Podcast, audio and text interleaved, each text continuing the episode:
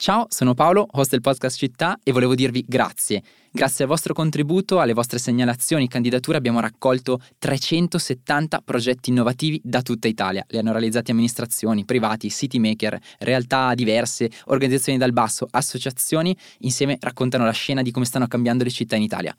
Prossimi passi di Future for Cities, 25 e 26 ottobre a Base Milano riveleremo il nome dei progetti vincitori e faremo un bellissimo momento di discussione su come vogliamo trasformare le città. Il programma ve lo racconteremo nelle prossime settimane sempre qua e su tutti i canali di Will. A presto e ancora grazie.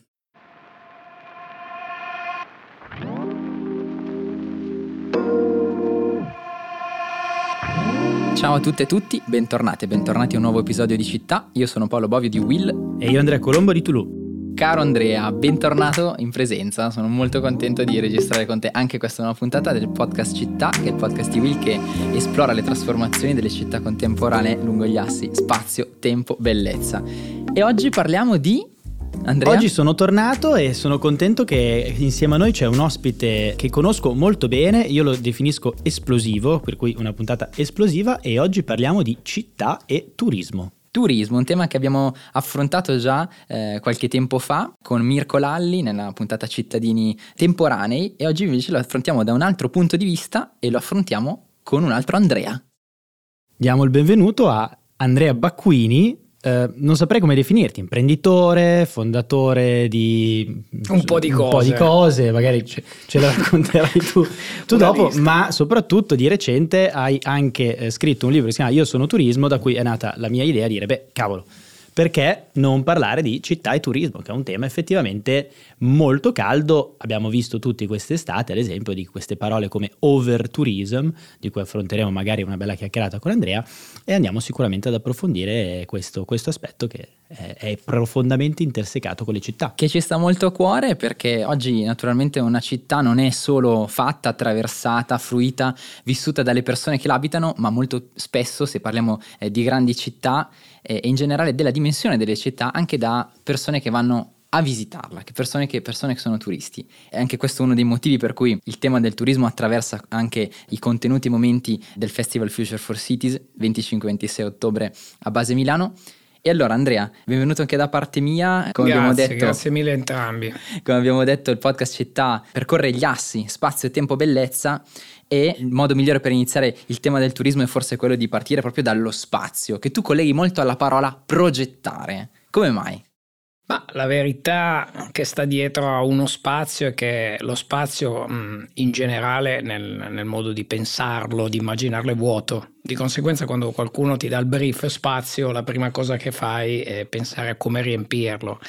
Naturalmente essendo invitato da voi a, a parlare di turismo mi viene naturale dire turista cosa vuole, spazio che serve, cioè qual è lo spazio giusto per il turista giusto. Perciò quando si pensa allo spazio, la progettazione di uno spazio in grado di ospitare, perciò essere anch'esso host, non solo l'essere umano host, deve avere dei, dei, dei, dei punti fermi no? e la progettazione di uno spazio in grado di ospitare e fare destination è, ha un ruolo fondamentale per il mercato del turismo. Perciò nel momento in cui si entra nel merito dello spazio bisogna pensare a come progettarlo, bisogna ricominciare a pensare come si pensava 2500 anni fa No?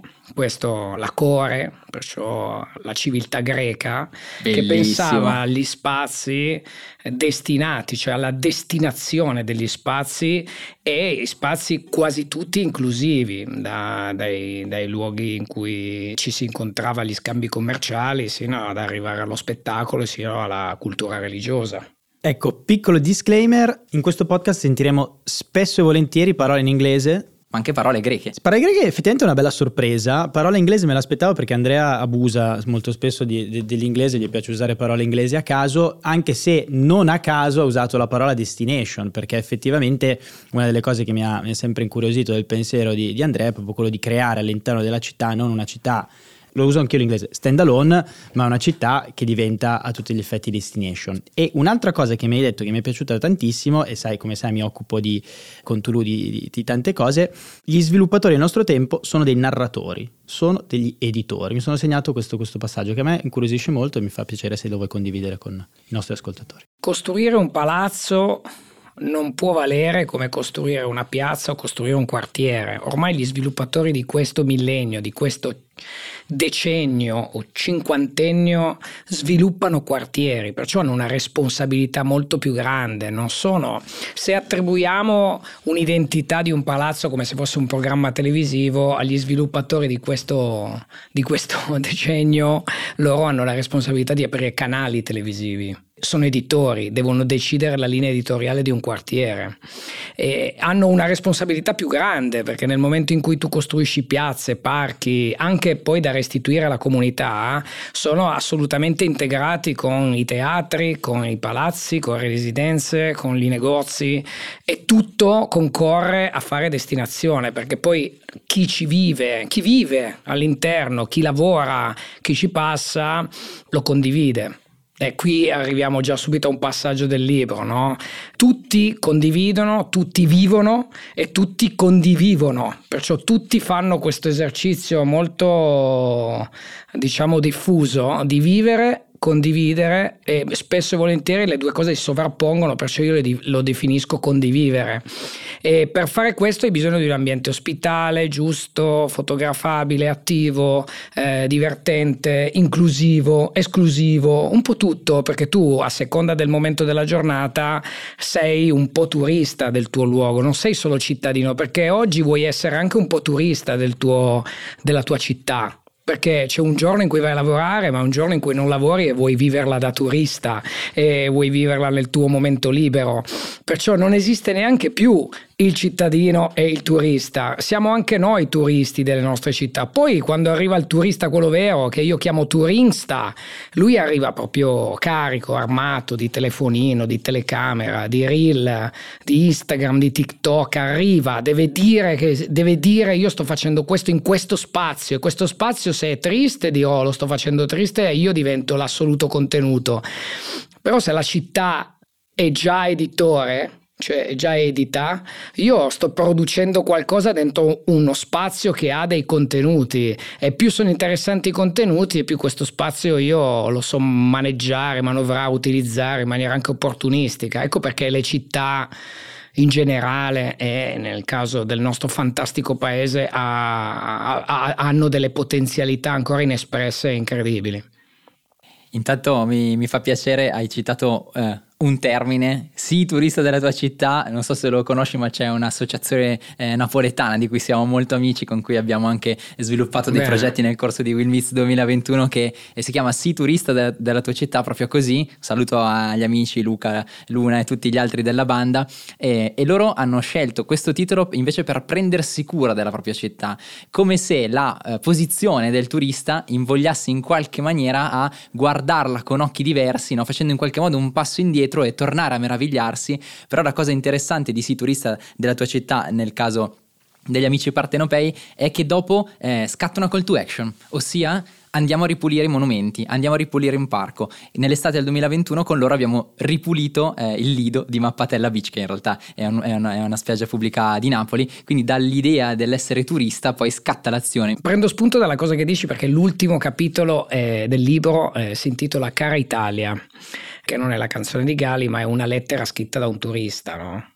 innamorato follemente del nostro paese, che ci dà l'ultima chance, come dire sei bellissima ma ci sono tante cose che di te non mi piacciono, però ti do l'ultima chance perché davanti a tanta bellezza, con tanta energia, io sono pronto a, a, darti un'altra possibilità, no? E i ragazzi che dicono io mi prendo cura di questo, lo vedo con gli occhi del turista, ecco l'ultimo capitolo parla esattamente di questo, no?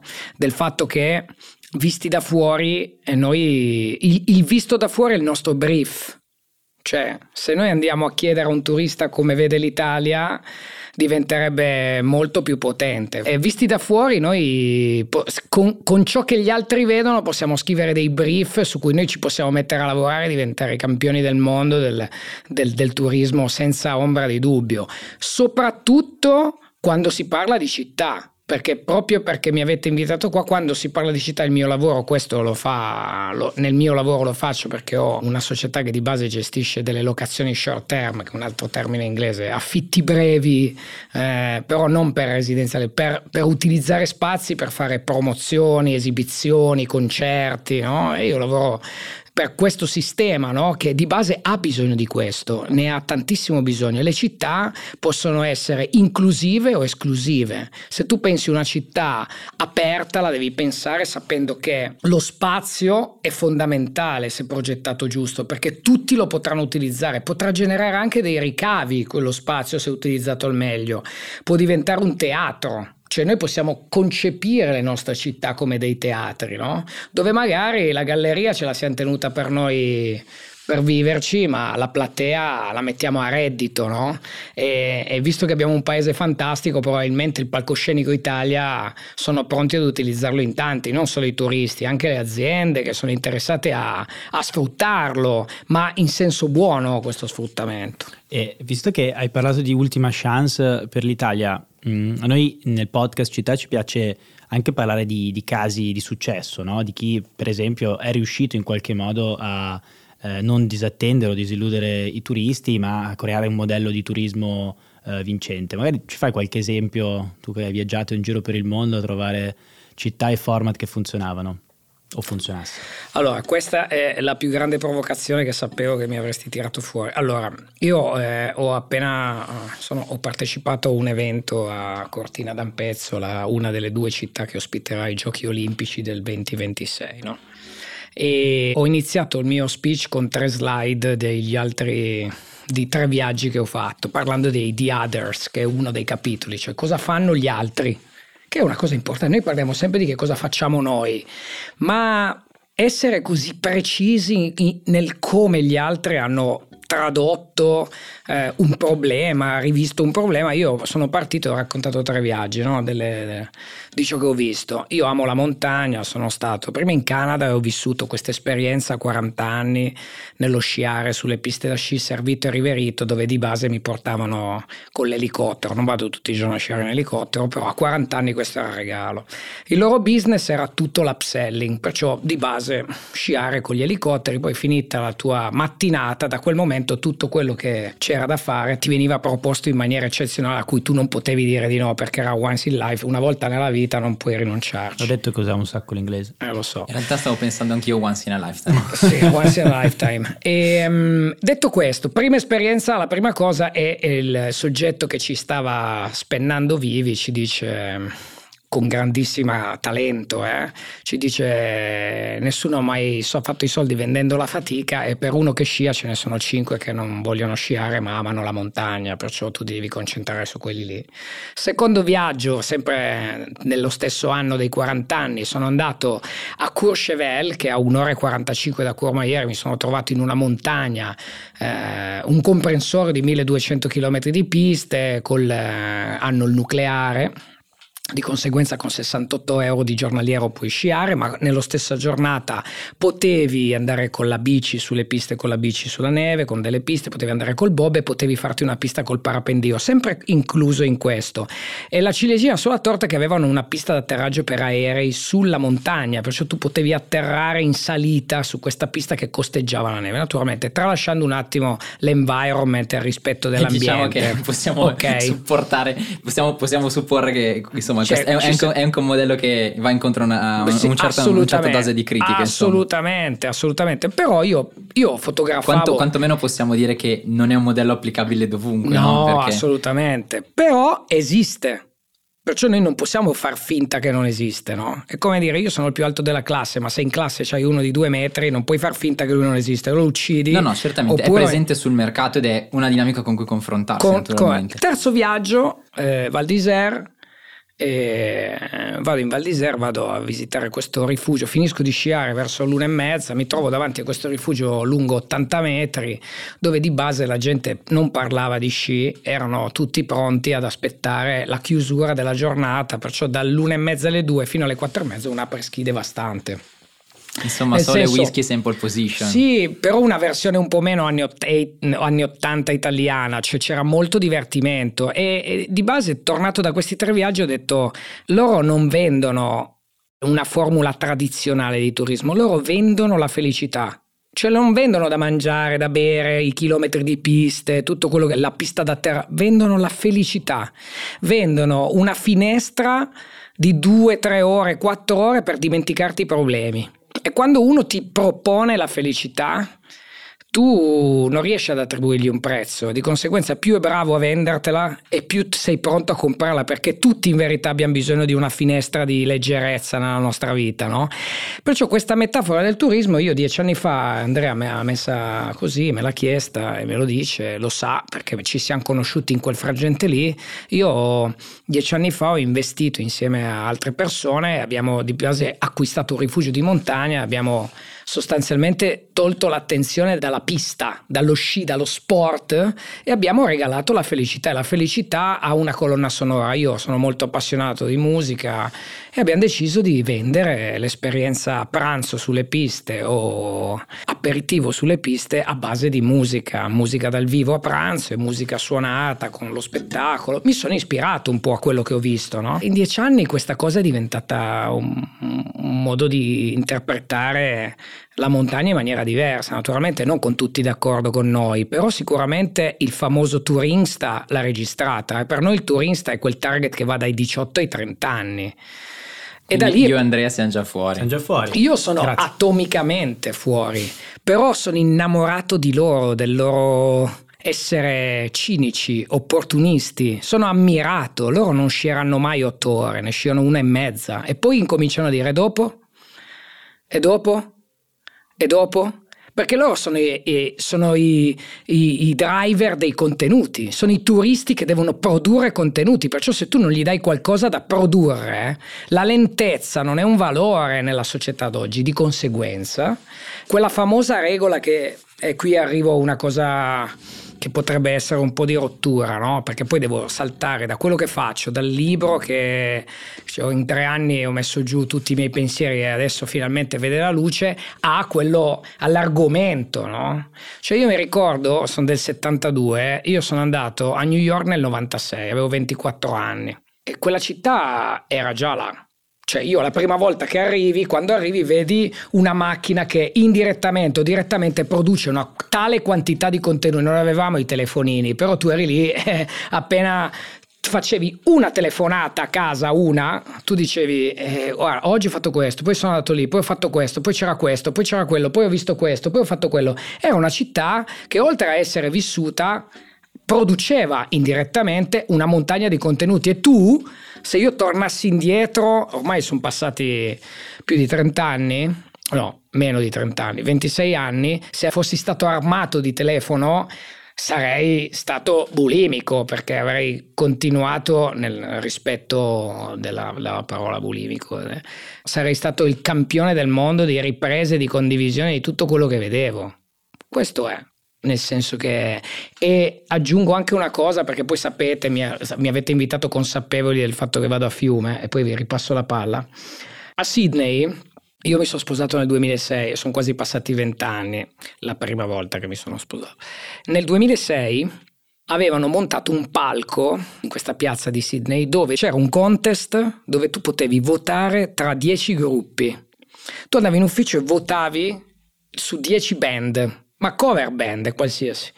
Chi prendeva più punti all'uscita dall'ufficio te la trovavi in piazza che faceva il concerto. Erano vent'anni fa, Sydney. Cioè, l'entertainment, che poi è legato al, al tempo da riempire, che hai nominato prima, è una componente di cui noi siamo protagonisti attivi, non è che c'è qualcuno che lo fa e te lo impone. Cioè, l'evoluzione delle città e che le città dovranno essere sì costruite da un editore come ha sottolineato Andrea, ma anche alimentate da chi ci vive. Tempo, dimensione fondamentale per il podcast città, uno degli assi che percorriamo e allora se una città eh, è un insieme di contenuti, ecco cosa volevo dire, se una città è un palinsesto, allora una città è tanto più attrattiva, eh, Andrea, dovrei dire Andrei forse al plurale, eh, quanto più genera memorabilità Forse potremmo riassumere così quello che stavi, che stavi, raccontando, cioè le esperienze che vivo, non solo nel momento che vivo, ma le voglio anche condividere, forse con, condividere, e poi sono anche quello che mi rimane di una città, cioè io non esperisco mai una città tutta insieme, ma vivo l'esperienza diretta che posso fare di una città, quindi di una città tu, eh, di, di Sydney, ti porti a casa la, la, band che si poteva votare, poi eh, ti trovavi in piazza di New York, il momento in cui non vedevi l'ora di, di telefonare a casa alla mamma e raccontare. E quindi una città, dici tu, pianificandola deve essere un insieme di queste esperienze che si generano, che generano memorabilità e che quindi si imprimono e poi collettivamente formano l'idea di città che ti rimane in testa, a te che, che sei turista, sia perché la visiti, sia perché la vivi. Su questo aprirei il file dell'intrattenere, cioè intra tenere. Cioè, eh, i canali televisivi hanno l'obiettivo di non farti cambiare canale. Perciò eh, se fossi un quartiere il mio obiettivo è non farti cambiare quartiere, se fossi città il mio obiettivo è non farti cambiare città. Perciò la memorabilità della tua esperienza è figlia del fatto che io ti ho intrattenuto. Più ti tengo agganciato a me e più tu sei un mio valore e reciprocamente scambiamo. Perciò la capacità delle città o dei quartieri è, si arriva fino ai negozi di quei quartieri e l'obiettivo è let me entertain you, lasciami fare, lasciami la possibilità di intrattenerti. Perciò penso che ci sia, come ho scritto anche, come lo dirò 300 volte nel libro, perché questo è il momento in cui lo devo dire, bisogna entrare in un'ottica di obiettivi e di ruoli, cioè il destination director di una città non esiste ancora. Chi si occupa di destinazione? Perché destinazione vuol dire un po' tutto. Questa è una domanda che avrei voluto farti prima, in realtà, ma poi hai parlato Colombo, quindi non te l'ho fatta. Questo è l'elemento di entropia, eh. c'è, c'è, c'è, sempre. Quando dici litigate, litigate. Oh, no, no, no. ehm, quando dici destinazione, proviamo ad entrare un po' di più in questa dimensione. Cioè, che cosa è? Cioè, eh?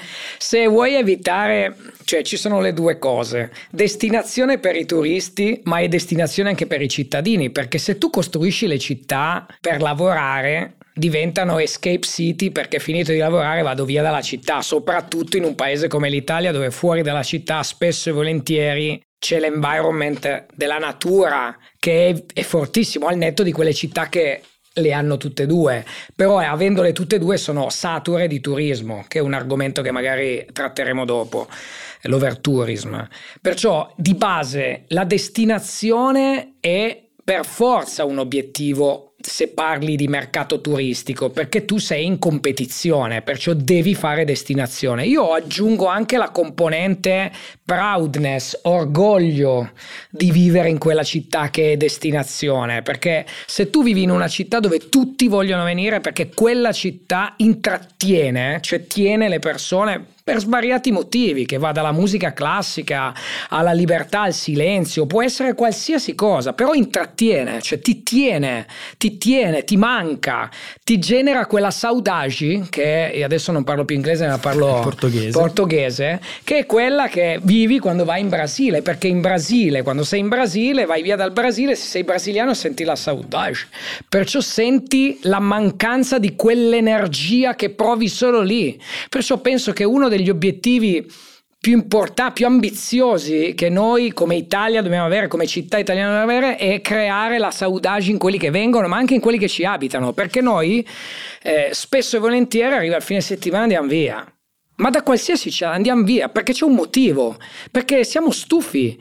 In verità, se tu parli con molti abitanti di, di Manhattan, cioè loro sono parte di Manhattan, cioè la vivono in maniera diversa a seconda se lavorano o non lavorano, perché la vivono nella sua completezza e ne sono ambasciatori di questa energia.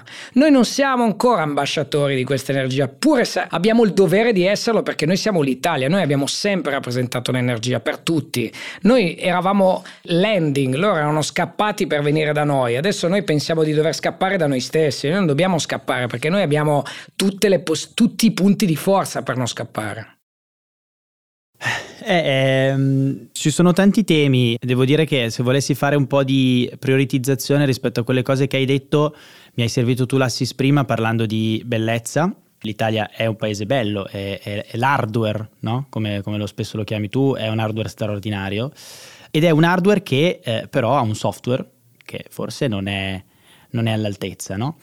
E quindi venendo alla, quindi per software intendo le infrastrutture, eh, l'hospitality, eh, determinati modi di concepire città e, e, e luoghi, luoghi, di vacanza. E ciò nonostante quest'estate abbiamo, quest'estate, anzi molto spesso assistiamo a eh, questo fenomeno dell'overtourism, no? quindi i, se ne è parlato tanto per Venezia, se ne parla t- per tante città. Ecco, ti pongo questa domanda su cui so che sarai molto diretto e, e magari impopolare, Uh, ma la, uh, la, bellezza, diciamo, la, il turismo è un diritto per tutti? Questo silenzio prima della risposta meritava. Eloquente. Allora, le persone ascolteranno sempre di più questo podcast, mi auguro. Non questo il mio, è eh, in generale, città. Ah, fatto... dopo, dopo, il tuo intervento no, sicuramente avremo assolutamente. Oppure ci sarà il tu tu tu che non si può fare in un podcast. Allora, si deve partire dalla bellezza. Noi siamo un paese estremamente bello, soprattutto perché è la, la bellezza scultorea architettonica, pittorea, è figlia di, del, della potenza scaricata di due imperi. Uno è l'impero romano e l'altro, se lo vogliamo chiamare impero, non è così, la Chiesa che per dimostrare la loro forza in migliaia di anni hanno costruito cose incredibili.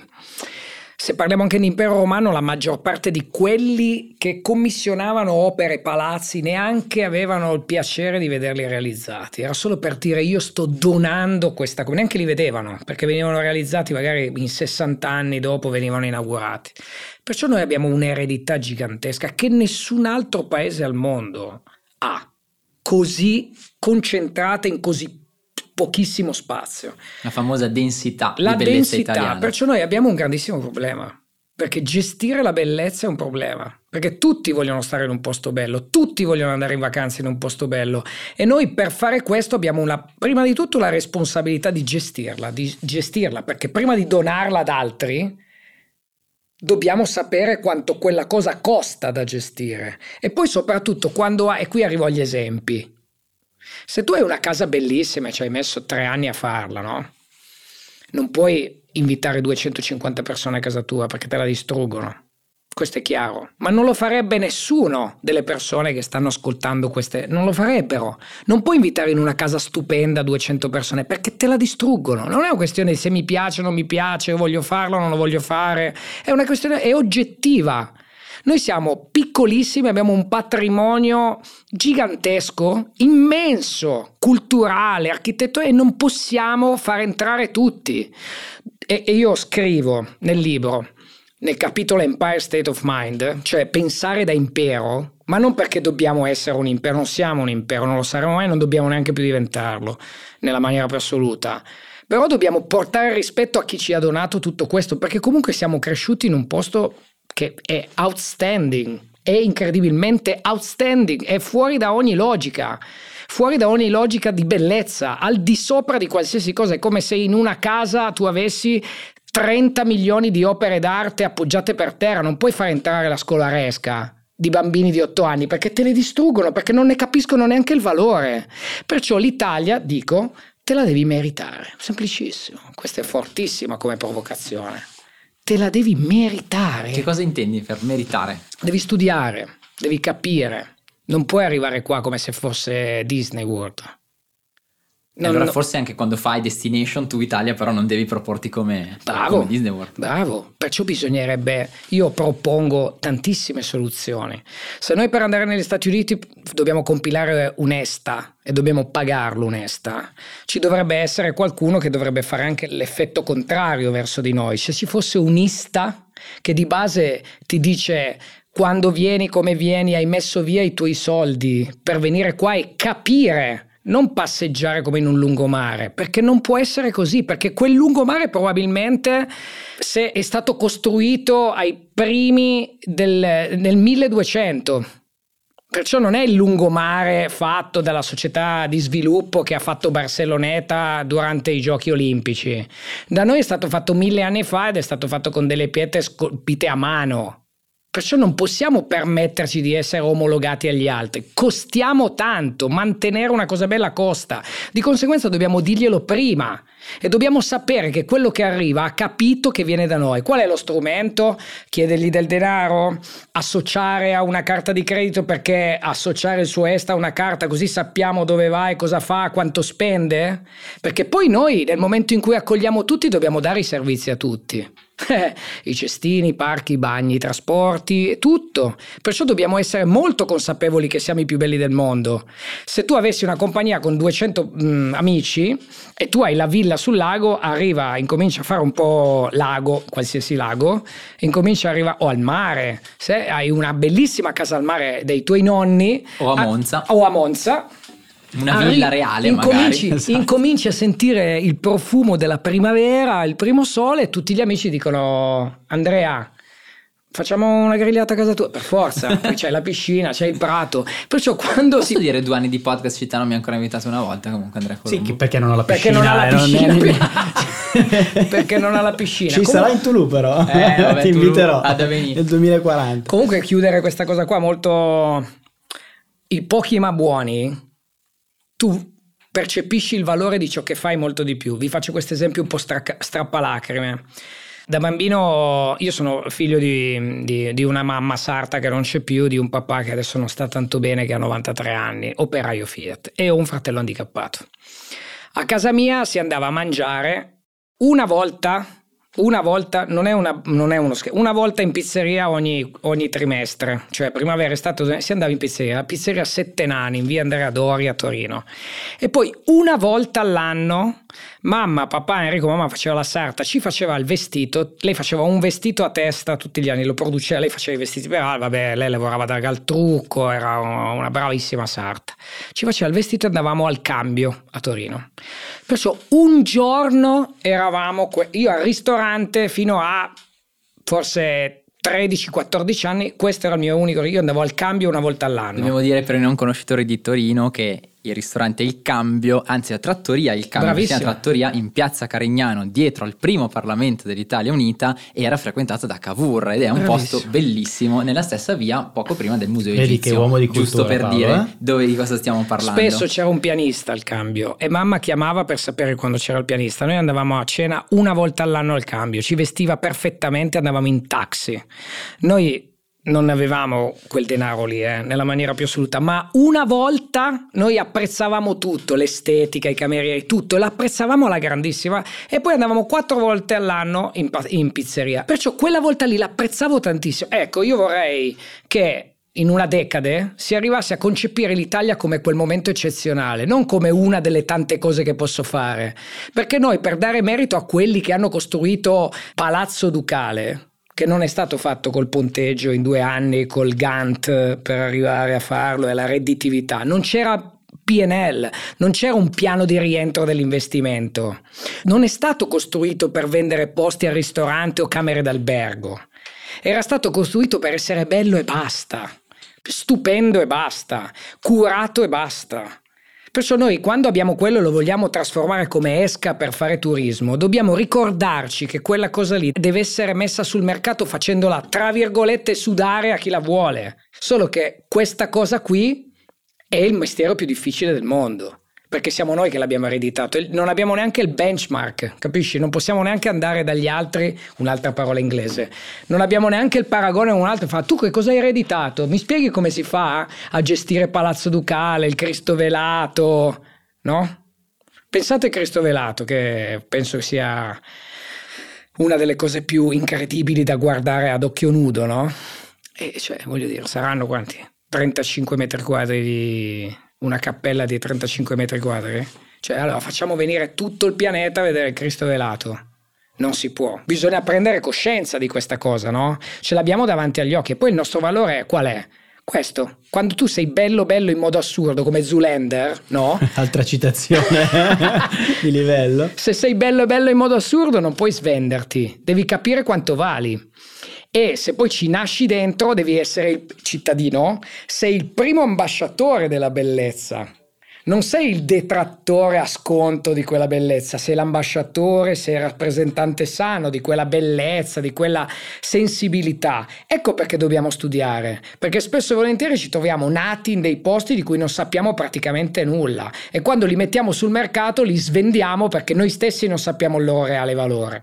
Andrea, grazie mille. Mi sento, mi sento eh, Overwhelmed. So, no, mannaggia, dopo tutte queste parole, dopo tutta questa piana sull'Italia, no, mi sento invece invaso di questa bellezza e perdonatemi se eh, mentre Andrea parlava non potevo non pensare al viaggio bellissimo che abbiamo compiuto con un altro podcast TV che si chiama Pilastri, un viaggio in cinque tappe alla scoperta della storia dell'arte, in quel caso con eh, il dottor Marco Magnifico, presidente del FAI Ah, e abbiamo attraversato eh, la storia d'Italia raccontata attraverso la sua bellezza in cinque eh, luoghi che forse Andrea chiamerebbe cinque destinations, ma davvero mi è piaciuto tanto questa passione che si percepiva mentre ci raccontavi che cosa significa per te eh, bellezza e che cosa può essere la bellezza anche identitaria di una città e poi per estensione eh, di un paese. Io Andrea chiuderei qua perché veramente potrebbero aprirsi mille piste, ma è anche vero che stiamo, i nostri, stiamo intrattenendo sì. i nostri ascoltatori e ascoltatrici da, da, un bel po' e secondo me la, la, la chiusa sulla bellezza di Andrea è meravigliosa. È lasciamo, lasciamo, quella memoria lì. La, lasciamo così e di nuovo io insisto sempre ogni, ogni podcast come secondo me cerchiamo di offrire sempre delle prospettive diverse, anche impopolari, perché Andrea dice delle cose che potrebbero essere impopolari. No, l'Italia non è per tutti, te la devi meritare. È una frase forte, una frase che io tra l'altro mi sento anche di condividere, però è una frase divisiva. E quindi il fatto di poter ogni tanto no, eh, essere anche un po' così contrari, eh, io trovo che sia uno degli obiettivi formativi, educativi di quello che noi facciamo qui nella città. Sono molto d'accordo, la pluralità è fatta di tante prospettive e tante visioni diverse. In un podcast precedente con la professoressa Granata parlavamo anche di quali potrebbero i rischi di, essere, di, avere, di pensare alla bellezza solo come la straordinarietà rispetto invece alla diffusione e invece in questo podcast Andrea con la sua passione ci ha molto trasmesso anche cosa significa sentire un attaccamento profondo alla bellezza di una città e di un paese e secondo me è una prospettiva molto interessante perché alla fine dopo anche l'esperienza turistica diventa in qualche maniera un punto d'arrivo a se stessa, no? E non è, non è qualcosa creato immediatamente per generare valore economico, punto e basta, ma è un insieme di valori e un insieme di esperienze che genera quella memorabilità lì. Andrea quando hai, le, io, mm, lo so che non si parla di Italia, ma hai 30 secondi. Ho 30 secondi. Per l'esempio del Brasile voglio che rimanga, perché tu vai in Brasile, quando ritorni, vai via dal Brasile, è riuscito a trasmetterti un'energia. Qual è la nostra energia? La domanda. Qual è la nostra energia? Non come si chiamano le nostre città, come sono fatte, qual è la nostra energia? Perché quando tu arrivi in Brasile hai quelle poche cose, no? Però ti rimangono subito. Cioè la musica, no? La musica, il profumo, è un'energia, perciò sapere che noi abbiamo tantissima energia, ne abbiamo troppa, troppe cose. E quando tu hai troppo non riesci a dare un brief solo, no? quando devi scrivere un... devi dire io sono egoista, alto, biondo, devi dire chi siamo, perciò devi fare una domanda giusta, no? per qual è l'energia che vogliamo trasmettere a tutto il mondo, a chi vuole venire ad abitare da noi, ma chi vuole anche venire a visitare l'Italia. Poco, concentrato ed efficace. Questo è.